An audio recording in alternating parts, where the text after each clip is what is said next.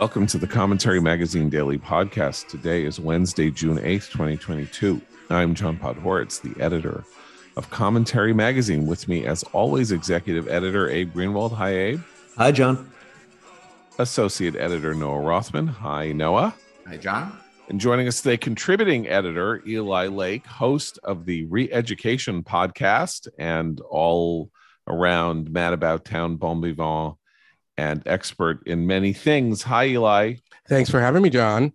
All right. So, uh, I don't know if it's fair to call what happened last night in California a political earthquake, but it is certainly a um, uh, a, a, harbinger of a potential national earthquake. Uh, two results that matter, as I'm sure people listening already may have uh, sussed out. Um, Chesa Boudin, the progressive prosecutor of San Francisco, um, and a story in his own right, was recalled last night by a colossal margin. 60% of the voters in San Francisco voted to remove Chesa Boudin from office after two and a half years as the prosecutor in San Francisco and in Los Angeles. 60%, however, with 50% of the vote counted somehow the, the state can't count votes the cities can't count votes so we only have half the results in but right now it's a 20 point margin. Right and you know the way these things go generally speaking that the, the margins don't change you know you would have to have like a hundred percent of the rest of the vote going the other way for anything to really change that much. Anyway um and in los angeles where uh, mayor uh, gil garcetti is uh, is term limited uh, a fascinating contest between Representative Karen Bass, uh, conventional uh, liberal to leftist uh, Democrat, and a billionaire developer named Rick Caruso, who is Republican in name only. I mean, he changed his party registration to Democrat, um, but uh, is basically, you know, was was giving money to Republicans and is essentially a Republican. Ran on a platform on how you just you know homelessness is out of control and crime is out of control. Uh, despite polls that show everybody knew he was surging but despite polls that showed that bass was was leading him 37 or 36 to 31 something like that uh, the end result 42 37 in caruso's favor suggesting what's very important about this is that it suggests that the polling in the case of Bass was accurate. That is to say, she came at her poll number. He came in 10% above his poll numbers. And this suggests that Bass's number is potentially a ceiling for her in November and that Caruso's number might be a floor um, because the top two will go into a runoff. Uh, and uh, and that's, you know, so this is a pretty astonishing result, right? Well, is it? I mean, we've known for quite some time that crime and disorder and the breakdown of the social compact has been a, a, an, a, an election issue. It's been an election issue across the board in every special election and every primary we've seen across the country, especially in the local races and even in the federal races where it doesn't really register. So, what we saw in February in San Francisco was the ejection of three school board members because they had been entrusted to educate kids and stopped educating kids. We're witnessing now the ejection of a district attorney who was elected to prosecute crime and decided not to prosecute crime. Well, to be fair to him, he wasn't elected to prosecute crime. He, I mean, he ran on a platform of not prosecuting crime and was elected. It is the results of his election. It is the people who voted him in who have now voted him out having seen the results of the things that they voted him in to do. Well, John, in, in fairness, uh, when you're talking about a reactionary right wing city like San Francisco, what do you expect? Um, no, no, you know, socialists couldn't possibly have a chance in a website, city like yeah. San Francisco. Come on. So, so, so conservatism, which is you know hung on for half a century, it's a very powerful force. Okay, yeah. look, look. Uh, saying yeah, this was predictable. It's not predictable uh, that uh, that uh, California uh, takes that that uh, L.A. is a complicated city. It's had Republican mayors before. Rick Richard Riordan was a Riordan, excuse me. I'm got my head in Rick Riordan, the children's book author. But Richard Riordan was, of course, a a Republican, and he ran the city for eight years. I mean, it's sort of a little, you know, in that way, it's a little New York like. Like it's a democratic city but every now and then they get sick and tired of democratic governance and uh, vote in a you know a, a sensible non-democrat to do stuff whatever. Um but i mean i don't know how else to look at this except to call it a neocon election in these two cities. To say that you have a real snapback on uh on issues involving uh the um uh, public safety. And i think it's important to note that Caruso's campaign deals a lot with crime, but it's not about crime. And I'm not sure that the campaign against Boudin is, is just about crime. It is about urban degradation, urban decay, and the policies that are leading to a circumstance in which living lives in these cities for middle class and uh, people is become is becoming increasingly untenable. Some of it's crime, some of it's the refusal to prosecute low level offenses, up to burglaries and things like that, and some of it is just homeless encampments, people defecating on the streets. Uh, you know, I mean, I, I think I told this story before, but you know, I was driving once with my with my kids in downtown LA, and uh, we stopped at a, a tra- traffic light and a man pulled down his pants and started to defecate and i sort of was like hey look over there you know doing what i could so that my kids wouldn't have to watch this horrific vision of you know civilization ending right in front of your eyes. And uh, the idea that um, this is something about which cities have lost control and can't do anything about Caruso is running saying, yes, we can. Yes, we will. This is not, you know, no civilized society allows this to happen. That is not a conservative platform. That is a what the hell is going on here? This is not the country and the city and the world in which we want to live. And people just keep making excuses for it. Abe. Yeah, that's the thing. I think it's it's not, not only just um, the experience of living uh, in cities that are under siege to varying degrees. When you hear public officials talking as if they live uh, on another planet about it, they're they're sort of flaunting their unresponsiveness to it. Um, that has done them in, saying effectively, "You're not seeing what you what you say you're seeing. You don't feel the way you feel. Things are okay." But that's why it gives Democrats who are progressives who are beholden to a, a radical uh, reformation of the criminal justice system an out because when you say crime, then they say, oh, you don't actually mean crime because not all crime is up. Property crimes aren't up, violent crimes are up, this crime is up, that crime isn't up. And what regular people mean when they say crime is, is generally quality of life issues and disorder and homelessness. And, and we said the breakdown of the social contract. And that's what they mean when they say that. So Democrats can convince themselves of many other things, but they're not talking to voters where they live because crime is shorthand for a whole variety of social maladies. Look, I, I don't think you can convince yourself. I mean, you can you can lie to yourself till the cows come home.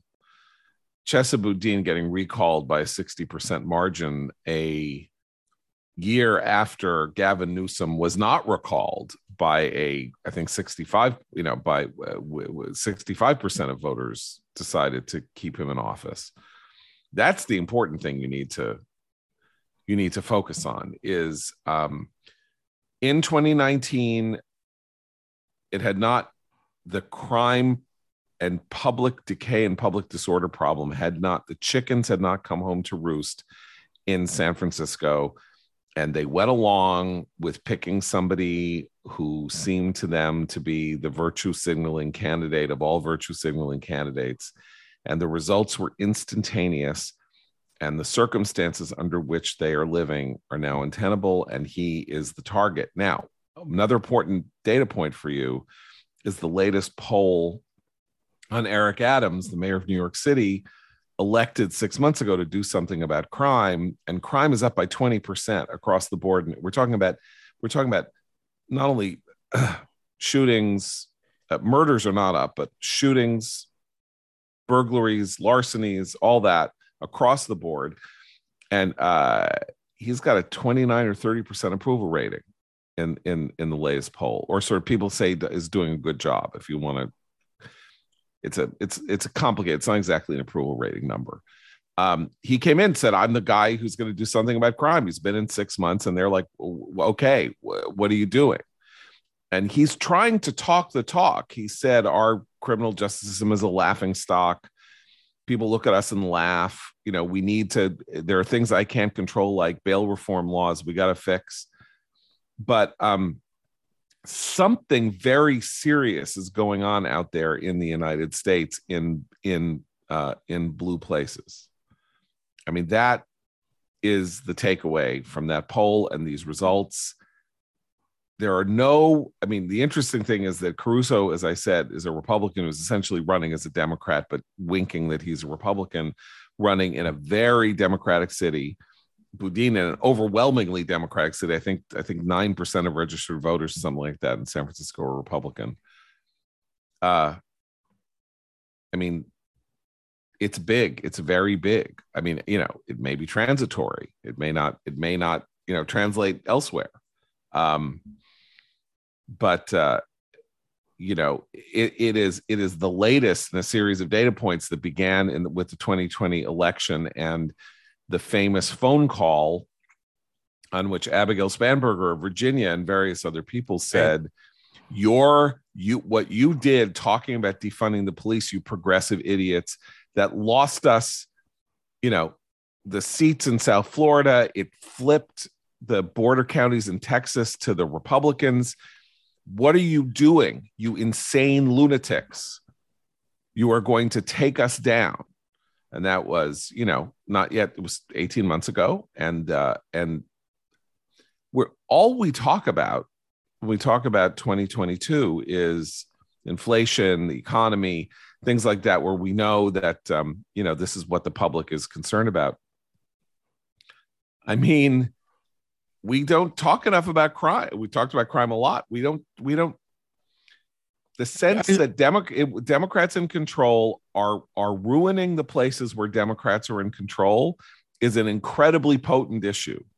If I may, I yeah. think that there's there that there's a way to kind of connect inflation and crime here, which is that the donors of the Democratic Party who have uh, almost unlimited amounts of money are not as affected by crime because they have private security and they're not as affected by inflation because it doesn't mean as much to them and so, you know, the perfect metaphor for this is as commentary wrote, I think two years ago with Andy McCarthy's great piece on the Progressive Prosecutor Project, that there's all this dark money from people like George Soros who are funding radical prosecutors in these cities who are pursuing something that I don't think ever had a majority of Democrats supporting it. I think most people, including I think a lot of people who would consider themselves center right, would support, you know, gradual reforms to criminal justice that would maybe get rid of mandatory minimums and rethink the drug war and try to look at some of the carve-ins, you know, of police accountability from some of the police unions, which all seemed like pretty reasonable stuff. But what Chesa Boudin was doing was basically, you know, legalizing whole forms of crime. He was declining to prosecute people who were clearly dangers to the community there was a case of this guy Troy McAlister, who had been basically in jail awaiting trial for five years when he came into office.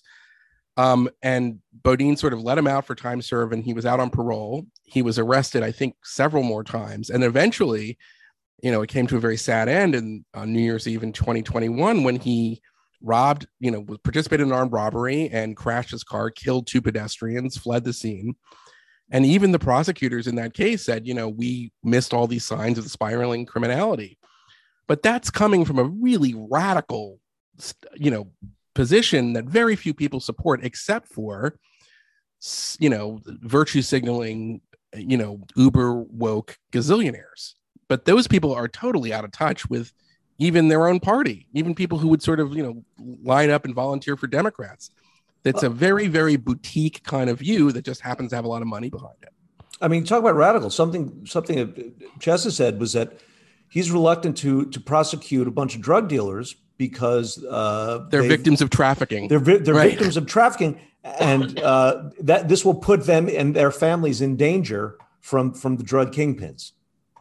Right, and it, this is this is like Michel Foucault. That it, this this is a view that no that there was never a majority who believed this stuff. That there that our whole system is corrupt and that anybody who's in prison is is you know probably there for unjust reasons and that there's no point in prosecuting these crimes until we look at all the crimes that you know the oligarchs get away with ironically it's the oligarch class that is supporting this nonsense but there you have it. I'm just saying but that was never a position was, i was just about to say that it's, it, it feels so theoretical. And it and you can you can live in the theoretical framework when you have a problem of low crime. We used to talk about the problem yeah. of low crime um, because you don't you, you know it doesn't it isn't sexy uh, it doesn't provide you with a sense of mission. And you can talk about these sort of theoretical frameworks that that should govern reality. Like we had remember in during the riots in 2020 um, we had this big backlash against cop shows where they're taking cop shows off the air. Yeah, I remember that. Re- reacting wildly out of uh, uh, out in, in, a in a very theoretical way because these cop shows depicted police in a positive uh, light, and that was contributing to a culture that was disrespectful of the citizenry and abusive towards people who were accused and over accusing and overcharging, blah blah blah. And it disregarded the theory, disregarded the tangible good that some of these programs had done like Live PD, help solve missing persons cases, what have you. But the theory won out over the tangible reality because that was a luxury that you could have in an environment with low crime. And the luxury is no longer one we can afford. But Look, this, I just, I just want to, because this, this, this picks up on a point that I made uh, the other day when we, when we had uh, Continetti on, we were talking about to what extent people will um, uh, vote in midterms based on um, uh, the Roe decision and, and on um, gun new gun laws and and and the rest of it. And um, I said, I think we're in this place now as a country where we're dealing with sort of the politics of real life suddenly, uh, the politics of everyday life, and all of that. This, you know, yeah, we'll take TV shows off the air. You know, that is that is that is pure fluff compared to what people are experiencing now with crime and with inflation. Right. We were governed well, by a dorm room. Right. Well, I mean, it's worse than a dorm room. I mean, it's more like a faculty lounge than it is a dorm room. Yeah. Because a dorm room is uh, is a world in which uh, people don't have power and they're just they're just uh, you know sitting around, you know, argle bargling with each other. And the faculty lounge sets the curriculum, and so you have the curriculum being set by Soros and the people who are funding this progressive prosecutor project and doing what they can to get these people elected. And you know, some of them are still popular. Larry Krasner ran for reelection in Philadelphia and got elected with 75% of the vote. So, you know, it's not like it got reelected. So it's not like they're uh, Alvin Bragg uh, won in Manhattan, uh, basically saying he would he would do some modified version of the more radical program that Chesa Boudin was going to put in place, in which he was not going to prosecute low level offenses and he was going to basically you know any economic damage under 500 or $1000 wasn't going to get prosecuted and all of that.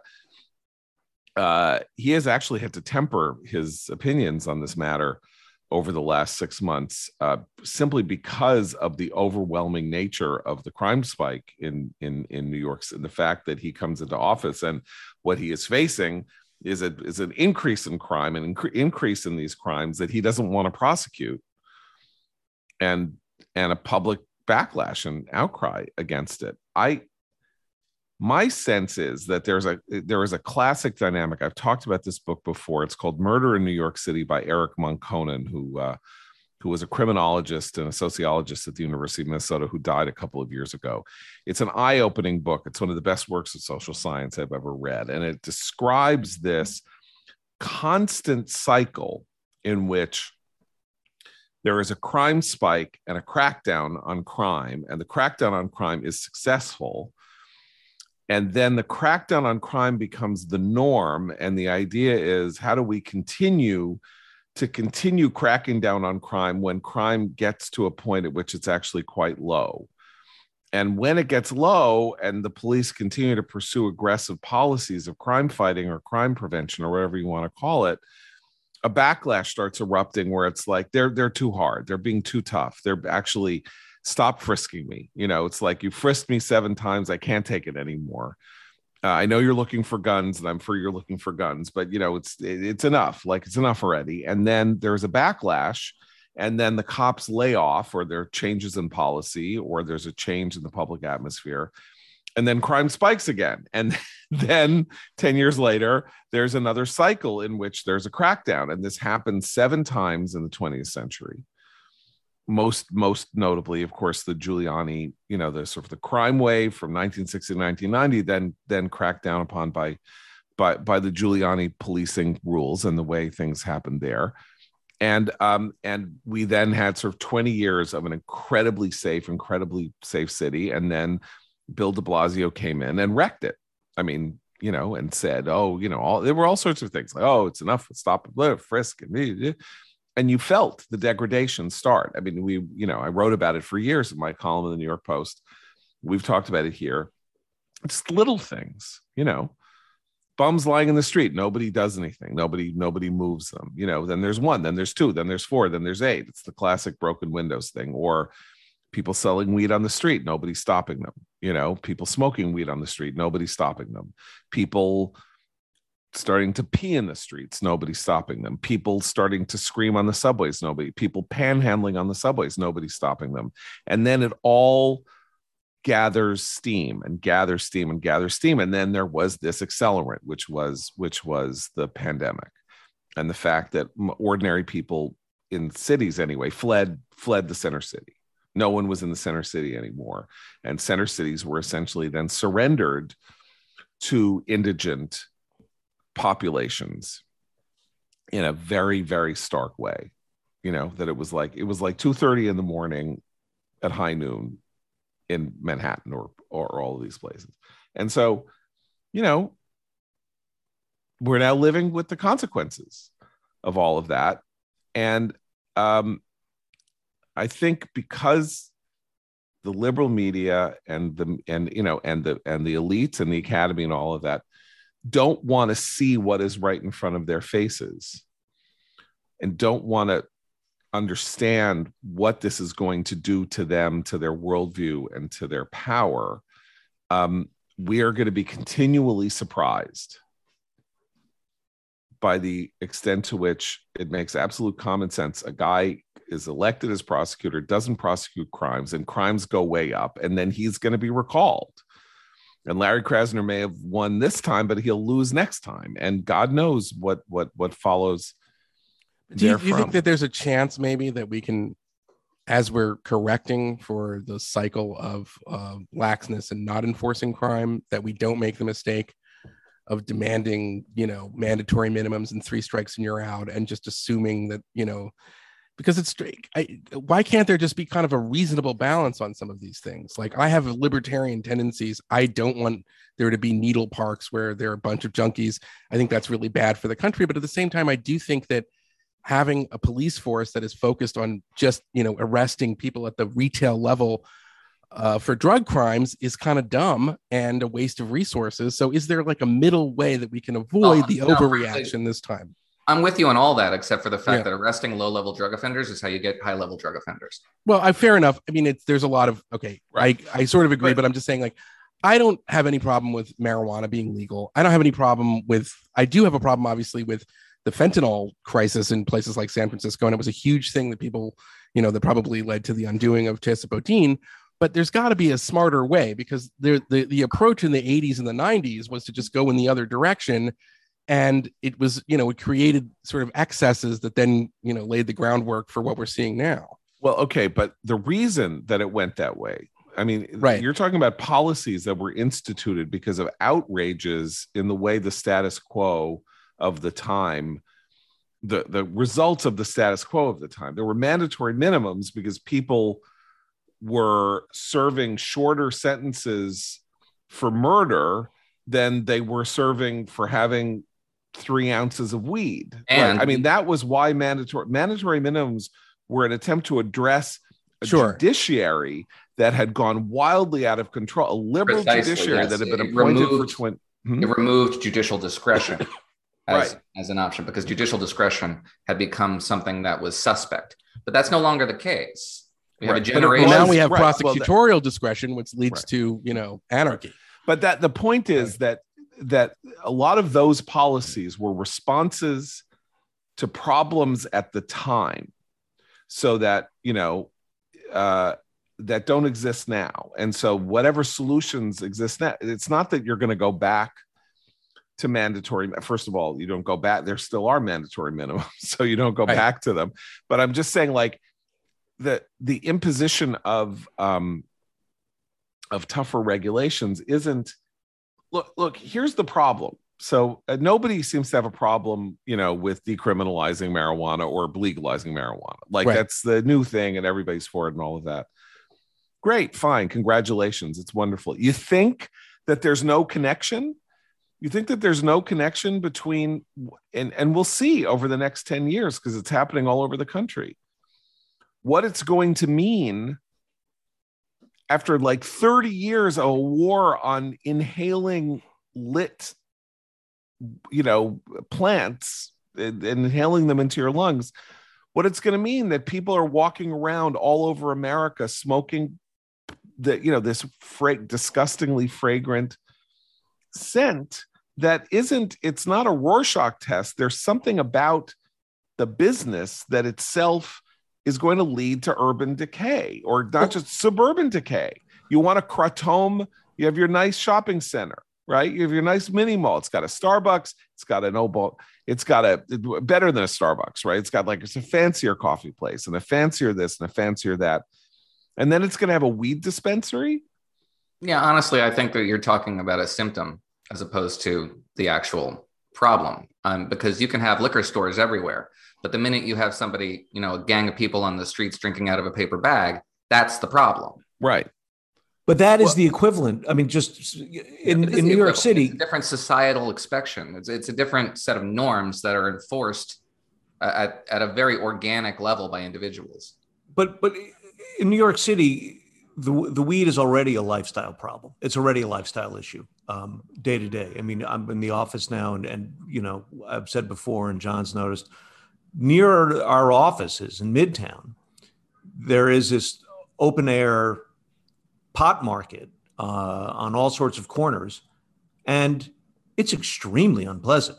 It is not. This is not. Uh, so it, it, it is the equivalent of yeah. people walking around with, I mean, with, to be fair, bag, and we were told, we were told that if you very legal... strange circumstance. It's not like that in Denver. It's not like that in Los Angeles. In Los Angeles, the marijuana stores look like Verizon stores.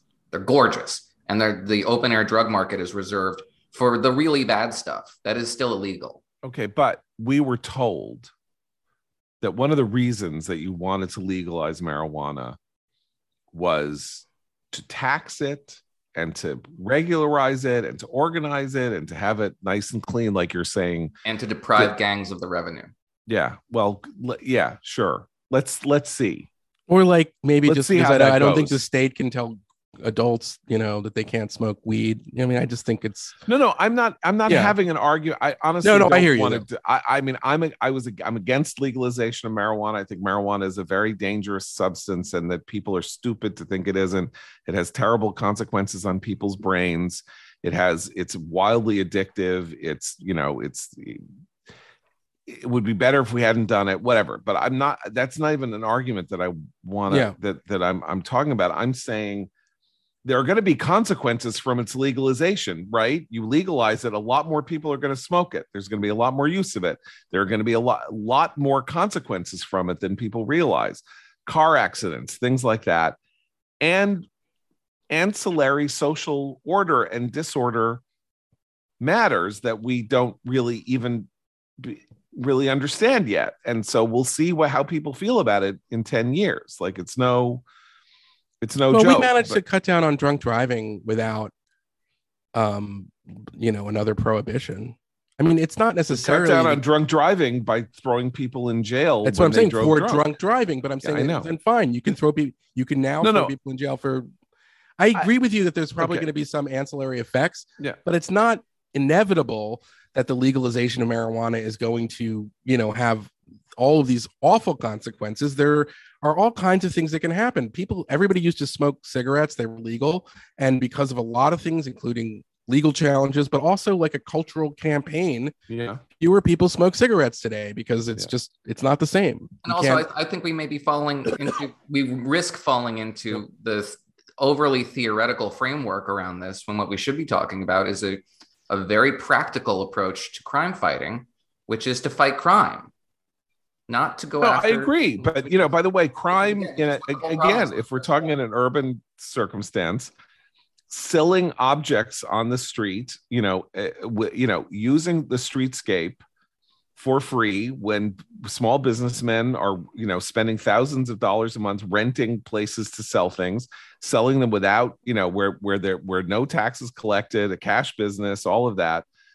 That has consequences. But let's let's move off this because yeah, yeah. we're kind of we're sort of the question is if this is a political earthquake what are the what what are the aftershocks i mean that's what we need to get to because it's this is you can't look at this and not say oh boy like we we just don't know even in play if san francisco can turn on Chesa Boudin who can what can portland turn on what can seattle turn on what can philadelphia turn what can washington turn on well seattle did seattle seattle, seattle turned in the right. last mayoral election they they, right. they turned on exactly the, the, the mayor who was all all pro defund.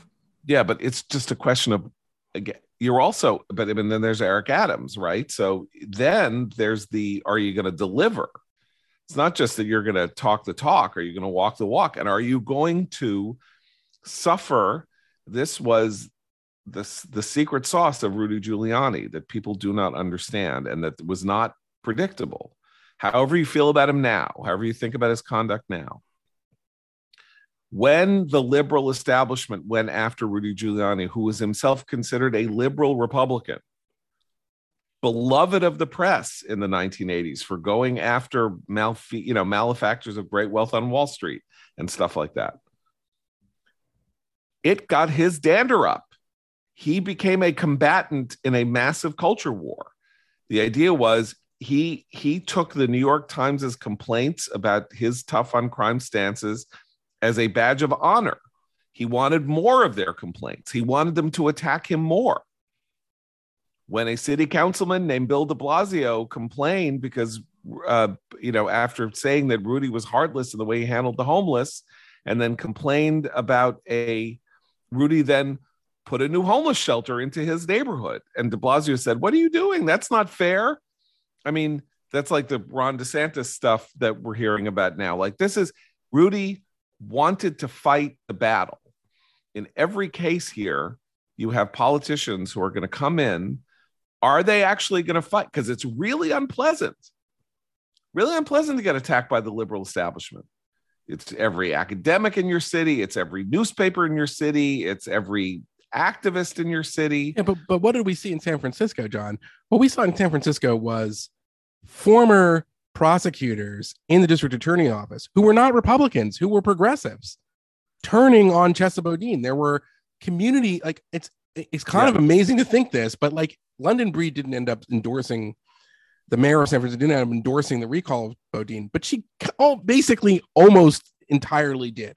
She right. turned on a dime. So what you said, it's a little bit of a different After, thing now after entirely endorsing the defund the police movement. She well, saw the exactly, but I'm saying it's I'm saying all these people who well, but were, she did, and then she and then she said this is all out of control. You remember? After, yeah, she's after, been all over the map. After two or three recalls were on the ballot in her yeah. city. That's right. right. But but I, what I'm saying, no, you're absolutely you, right. But this is why it's so important. It's Eric so Adams, important. Just to bring some numbers to the table, his we have uh, poll numbers for for Adams, whose support has fallen through the floor. His job. That's what I said. Yeah, is now 29 percent, and it's all crime when it comes to fighting crime, 74% of New York City resident, residents say he's doing a fair or poor job. 76% say fair or poor on the topic of homelessness, which corresponds just about exactly with his job approval ratings. It right. well, the whole point. Right. So that's what I, I mean. No, the reason that this is an earthquake is that it's not that they're all turning Republican. It's that right. they're saying we're seeing the consequences of the policies that we supported we voters, we right. people. and we're really scared because you know what? I guess we were wrong. and when people start acknowledging that maybe they were wrong, all kinds of weird and interesting political changes can result from that. Because the people who won't say they're wrong then start becoming antagonists actual open antagonists. But can I can I ask a question? Yeah. A generation ago, when it was Giuliani versus like Bella Abzug and the New York liberals, was it was there a component of incredibly wealthy Soros types who happen to have their thumb on the scale on the hardest progressivist leftist positions? Because that does affect how Democrats are going to chase money for primaries, whether they're right. running for Congress or district attorney. Right. Was that a dynamic? Probably wasn't there before. They were chasing. Well, it was complicated. So, so you know, Rudy had two different mayoralties. He had the first right. term and the second term mayoralty, and in the second term mayoralty, he started to do a lot more what we would consider culture war stuff. Right. So basically, everybody in the city couldn't help, including rich people, couldn't help but be delighted by the fact that suddenly they could like go into Central Park at night. Right that you know their kids could walk could take the subway you know like i mean the change was so astonishingly dramatic There'd never been anything like it practically in american history and you just couldn't argue with the results there was no argument so you know in the second term in the second his reelection effort he ran against a classic old line leftist ruth messinger very you know like like central casting you know, Upper West Side, clueless idiot, blathermouth, you know, blabbermouth now runs the Jewish Center for giving people money to be stupid. okay. Right. Um, you know, has been doing that for 20 years, though I don't think she's ever set foot in a synagogue. Anyway, Ruth Messinger, uh, you know, and he slaughtered her. Like I think it was 60 40 or something like that. Uh, so no, but but rich people certainly did. They didn't, you know, then, then he didn't like the Brooklyn Museum of Art showing Piss Christ by Andres Serrano. And he said he was going to defund the Brooklyn Museum of Art. Oh, no.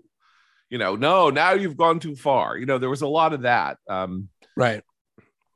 Uh, so it, it was complicated because he he really did he really did come to love the fight for the fight's sake and he really did decide that the liberal elites were his enemies and then he just got very very provocative uh, when it was all about crime uh, they everybody sort of fell in line you know really honestly but but when it wasn't about crime and it, it got to be about other stuff um, and then it was also like oh no no oh oh oh i, I love the cop i oh it's so great about crime you know and then a, a, cop would get accused of something and then of course everyone goes oh no and it was like i defend all cops i don't care mm-hmm. don't tell you know like if someone says a cop did something wrong, my view is the cop did something right until you can prove to me he did wrong.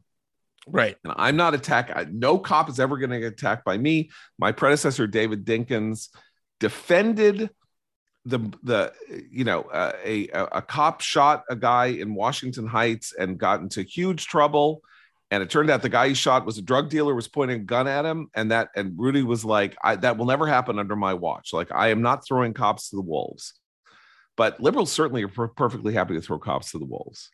In some cases, right. the cops deserve to be thrown to the wolves. In other cases, they really didn't. But so it's a complicated story. But again, this is just the beginning. They're going to actually have to do if they're raising these issues, and the voters say, "I don't want to live in the in the in the San Francisco that looks like this San Francisco or feels like this San Francisco."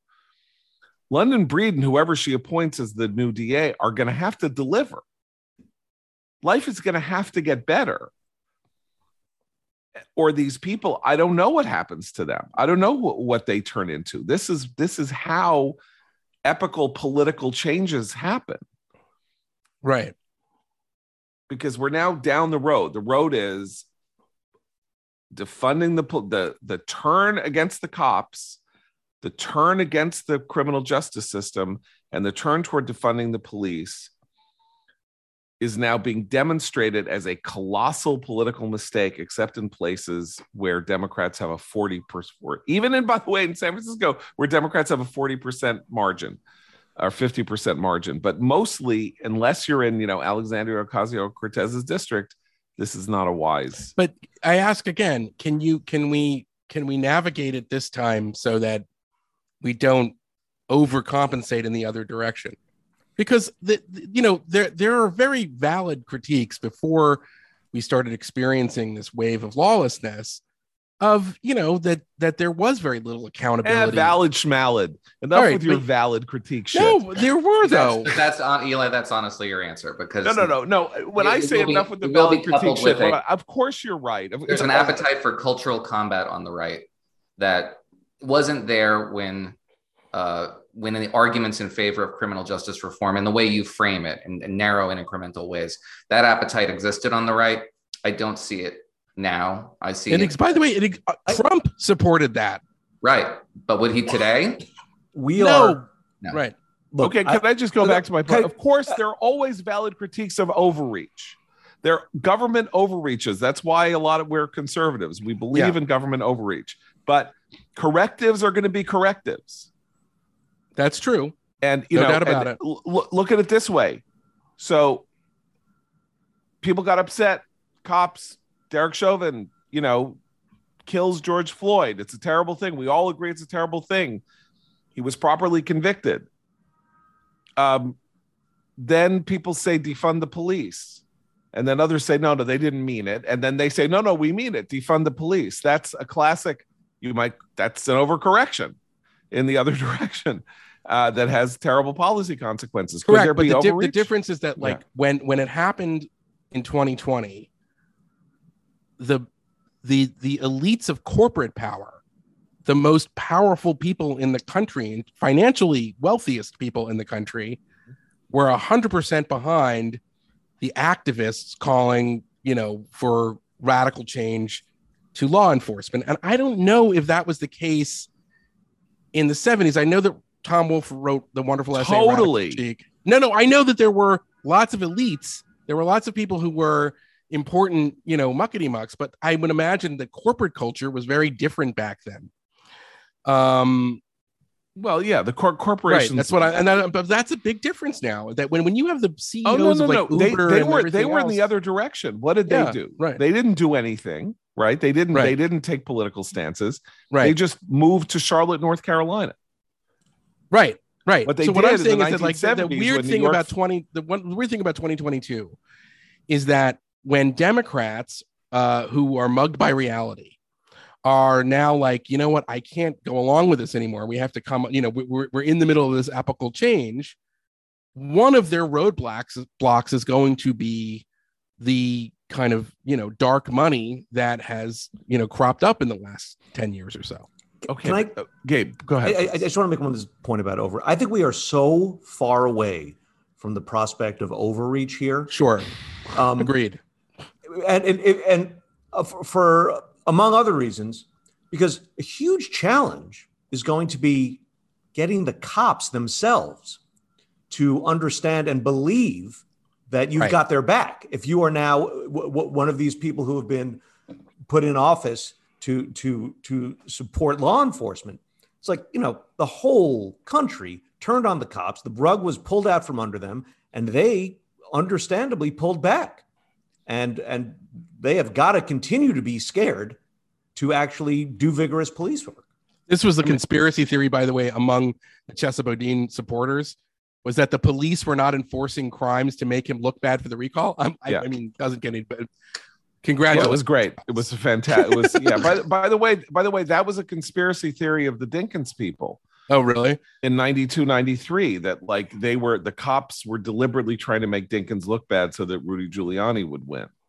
Um, and there was in fact a cops revolt. I mean, there was actually a march against Dinkins by the Policemen's Benevolent Association. I mean that that um, re- that response, and that was in actually this piece that we've been sort of alluding to and making fun of, which is in New York Magazine by Ross Barkan, uh, who he talks about how Boudin's conduct uh, was not responsible for the conditions in San Francisco. Forces largely beyond his control were, as you say, lethargic cops, the housing shortage, the judicial discretion, uh, the city's police, you know, all these other things. But it Human tells you how it tells you how defunct the movement is because they they they spent a lot of energy, effort, and money trying to accomplish what they achieved.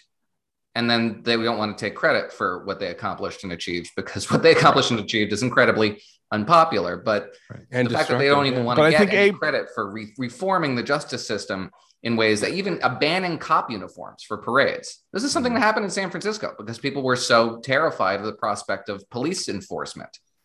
I'm sorry, not people. Clearly, not people. The, the individuals in control of this city were afraid of that, and they don't want to talk about it anymore because it was it was so misguided. Um, but the record stands for itself. So, I mean, I think Abe's point is very dovetails with mine, which is that um, we're very far away. I agree. From the need I to, agree. You know, from the need to, there's plenty of ways in which you need to take care and not not over over overreact. Like you'd be lucky, be lucky right now in a in you know New York City where there's a crime wave if there were an overreaction the other direction because it, it would take an overreaction the other direction just to bring things back to zero you know where they were when Adams took you know or you know where they were before the pandemic which was already not great. I mean it was you know uh, crime was low theoretically but the the, the urban decay decline the streetscape the, sure. the quality of life stuff that had already been and i'm saying that imposing it bringing that to bear which is actually what people care about is the quality of life. I mean they care. They don't want to be mugged. They don't want to be burgled all of that. That's a very serious thing. I'm not talking about that. But what people don't want to do is live in squalor. They don't want to live in squalor. They don't want to be forced to live in squalor. And that that is what they get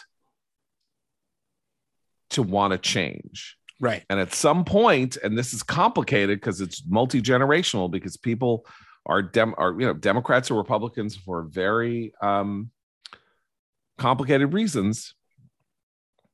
But you know, this is the opening salvo in the. This is how people switch ideologies.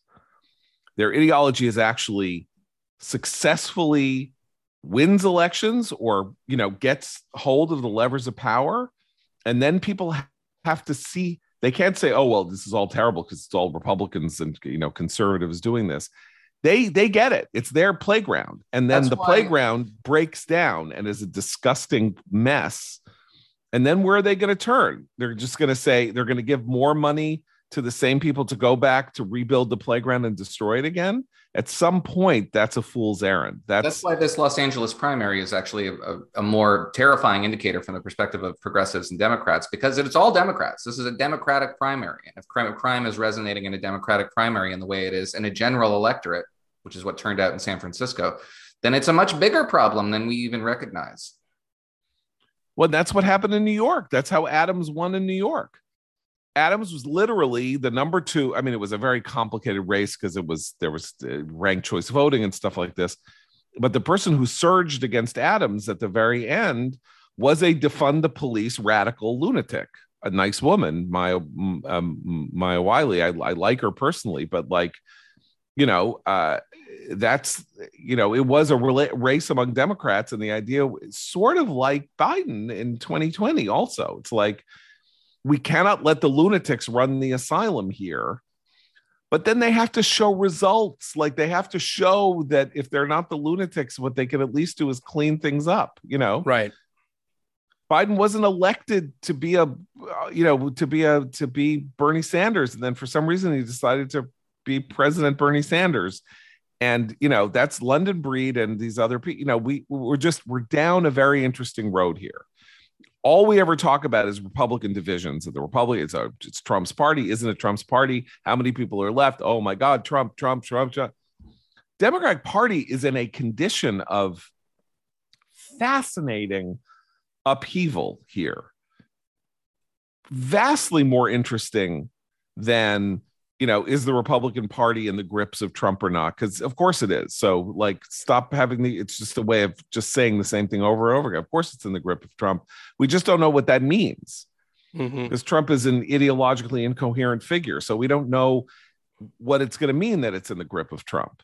So, but Democrats are just like it's not a civil war because they're not at that much war with each other. They're just a coalition where everything that they want to do and are getting done is going wrong.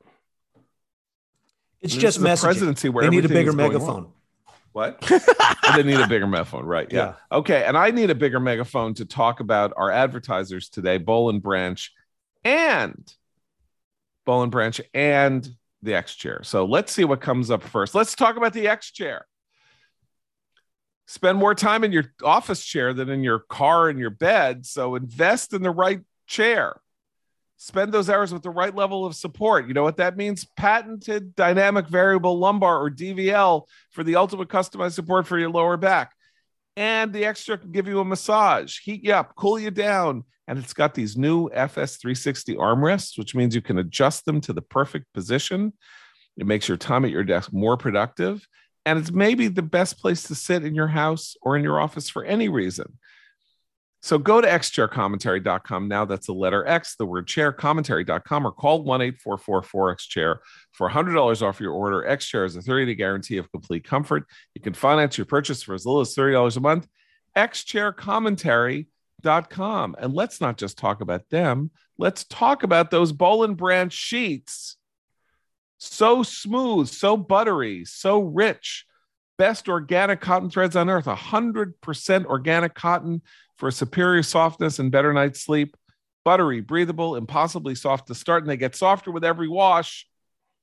Forget thread count. Boll and Branch gives you thread quality because it doesn't matter how many threads your sheets have if they aren't the best threads possible. Signature hem sheets from Boll and Branch are a bestseller for a reason. They feel buttery to the touch, super breathable. You'll immediately feel the difference of their iconic signature sheets, 100% free from toxins, no pesticides, formaldehyde, or other harsh chemicals. Boll and Branch sheets that fit the deepest of mattresses and are labeled with top and bottom tags, so making your bed is easier than ever. And a 30 night risk free trial with free shipping and returns on all orders. So get that 15% off your first set of sheets when you use promo code commentary at bollandbranch.com. That's B O L L A N D B R A N C H.com, promo code commentary. So, Eli, on your podcast, The Reeducation, you talk about Chesa Boudin just this this very last. Yeah, the last one I did was. Uh, let's I, let's talk about Chesa Boudin a little bit because it's just too delicious not to talk so about it. Great. Go ahead. Um, well, I mean, he he is the uh, biological son of um, Kathy Boudin and David Gilbert, who um, Kathy Boudin just died, and and David Gilbert was just um, finally given clemency, but they were the getaway drivers of the Black Liberation Army's, um, you know, sort of uh, heist of a Brinks truck in 1981 in Nyack, New York, uh, which which went wrong, and they they killed the first black police officer for Nyack um, Police District, which is kind of an irony. And he was raised by Bill Ayers and Bernardine Dohrn, uh, two other weather underground leaders. And um, I always have to say, John, I thought that Chesa Boudin would have been an amazing neoconservative, wouldn't he?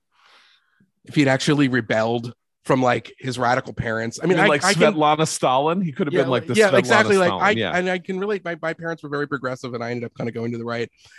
Um, but he didn't. He kind of just stayed in that in that in that place. And then, you know, like he he wrote a lot for the nation. He was a big supporter of Hugo Chavez. And I think in the end, it really is this, it sort of disproves the conceit of the Weather Underground, which for listeners, you know, in the they they were a big deal for between 69 and 1974, but they were an armed revolutionary group that set off bombs all over the country and Congress and the Pentagon.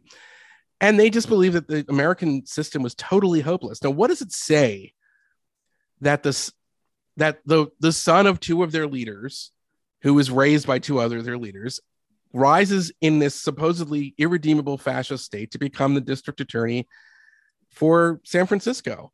Um, I think it's a I think that that discredits the entire kind of radicalism of the Weather Underground to a certain extent, right? I mean, look, it, you know, it, it's like a bad plot for a bad movie that he ended up in this position. I mean, it's almost like if we wanted to write like a neoconservative conspiracy thriller, right. the idea that you know the you know the the the the child of the Weather Underground ends up running, you know, running the criminal justice system in a in a city and then takes the city down so that the conditions can be met for you know, helter skelter right. and a revolutionary takeover of the United Yeah, there's States. something to that, sure. Yeah. Um, so I don't know what to. I, mean, the other the other part of this is that that that we forget is that Mark Felt, who was Deep Throat, ended up um, because because he ended up approving the black bag jobs, the the break-ins of the FBI into Weather Underground that that Ayers and Dohrn, who go on to become radical tenured professors, basically don't serve any time for leading a domestic terrorist organization. That is America. America is a place where you can be a violent revolutionary that plots bombings all over the country. And if the FBI abuses your civil rights, you don't really serve any time in jail. That's that's that's our country. This is the kind of sensible common sense reforms that you want to make sure we put in place before we overreact to crime you like it's not that i just i just think that know, like you sort of see i mean anyway i mean we all we all sort of see it i, I just um it, it's uh it's always interesting to sort of they it was so delusional um and only in america can the child right. of people who wanted to destroy america and who himself right. subscribes to the same ideology that they had about destroying america could become could become yeah. a district attorney it's it's, it's only in America, thing. folks. Right, and go to Yale University Law School and all of yeah, these Rhodes Scholar, Rhodes Scholar, Rhodes Scholar. Right. It's like that is that's something that I think really is only in our country, and it's in a weird way. It's it's a testament to the resilience of of our of our great country. It's something that we sort of lose sight of when things are unraveling like this. Yeah, well, just a testament right to our system. It's uh, yeah, excessive prosecution, mal malprosecution is as big of a problem as no prosecution. Right. And yes, if your rights are violated, you have rights, even as a defendant in a criminal case, and, and even if you're convicted of criminal wrongdoing, you still have rights. Yes, that is a testament to a, the very self-confident, ordered liberty that we oversee in this country. Yeah, and that well, these people and these people want to ruin and destroy and they piss on and they shit on and they and they and they describe America as a fundamentally structurally unjust society where it's okay to be a criminal because you're basically fundamentally reject, you know, going to unless you work for the, unless you work for Donald Trump and you're Mike Flynn in which right. case your civil liberties don't mean anything and how dare you uh, object. Right. Abe? So that's the yeah. that's the whole that's like that's my it's like you know like if, no I was gonna say I wouldn't I wouldn't say Chesa Boudin's rise is a is a testament to our system. I'd say it's one of the trade offs. Um, oh, fair enough. To live with. Yeah, yes, sure. Fa- fair enough. Fair enough. But I mean, I do think I do think that it remains one of the savage and repulsive ironies of our time that uh, so much is given to so many people who who actually subscribe to a revolutionary philosophy that says that the country is unjust as horrible. A oh, country wait, wait. in which a waitress with a crummy degree right. and no political experience can rise to the Congress of the United States at the age of 20 at the age of 28 while she talks about how disgusting America is. That's America. Yeah. Yeah, uh, I mean, I just when Chesa was running in 2019, he did not hide the fact of who his parents were, and he talked about how he wanted to become the district attorney because he wanted, he believed that their criminal justice system was broken because as a child he had to go through steel doors and into a jail to see his biological parents every month. And I'm like, yeah, because they murdered people because they were part of a ghastly and heinous crime. That's why they were in jail yeah it's a, it's a it's a, it's an amazing thing. Anyway we're we're we're we're down this road. It's we we got and i would say abe just to finish up on on your you know on your two you know sort of uh indelible pieces. Yeah yes this is a revolution and yes there is a counter revolution um as you said in the yes there is a counter revolution the reaction to the revolution of 2020 has been faster and more um, more sustained and uh, more dramatic than I think we ever could have guessed. Right? Absolutely faster. Uh, to my pure joy and delight. And as I said in the first piece, in uh, Yes, This is a Revolution, the revolution would not be countered in the streets. It would happen when politicians got the message that ordinary citizens actually didn't think America was a terrible place, and that the the the um, the horrible results of these new revolutionary initiatives were, in fact, a big problem, and they needed someone to actually be responsive. And that is exactly how this is playing out. Yeah, and it didn't happen in the streets. It happened in school board meetings, in public fora, in town meetings and town halls on these on the zooms that destroyed the three school board members of, of, of san francisco who behaved so disgustingly in open for talking about how all they wanted to do was you know hate parents and stay home and you know and and and not teach kids. I mean it happened not through you know the mass action that is the desideratum of everyone who descends from the french revolution but from the ordered liberty of everyone who descends from the american revolution. There's still the stickier problem of the revolution that is with us which is um, getting people to stop hectoring you about your bigotry uh, forcing you to you know comport with all sorts of new language and behavior rules and thought policing you. Um, that's a lot harder to root out. Um, Particularly the Washington Post. Oh, that's for sure. Uh, so, Eli, the re-education. Go to Apple Podcasts. Go to Stitcher. Yes, go- I would say um, to the next tomorrow's guest will be Abe, and we're talking about cry bullies. So that'll be fun. Uh, cry bullies with yes. Abe and Eli. Yeah. It's like, and we'll uh, have on soon enough to talk about Puritans and you were already there to talk about the neocons, and, and right. we had so, Christine Rosen. So, I, you know, I, I've got all members of the commentary Beatles on my podcast already. So there you go. But where's you know Pete Best? I was about yeah. to say the worst yes. thing about yeah, Sora being, would be Pete Best, I guess. Anyway, there you go. That's good. Yeah. The worst thing about being compared to the Beatles, though, is someone has to be Ringo. I love Ringo. Uh, don't you? Ringo's underrated, but I don't want to be Ringo. He's no, underrated. Trash Ringo. I love Ringo, but I don't want to be Ringo. Fair enough. All right. So this Eli, thank you very show. much. Thank you very for, much for having uh, me. For uh, Abe and Noah, I'm John Podhoretz. Keep the candle burning.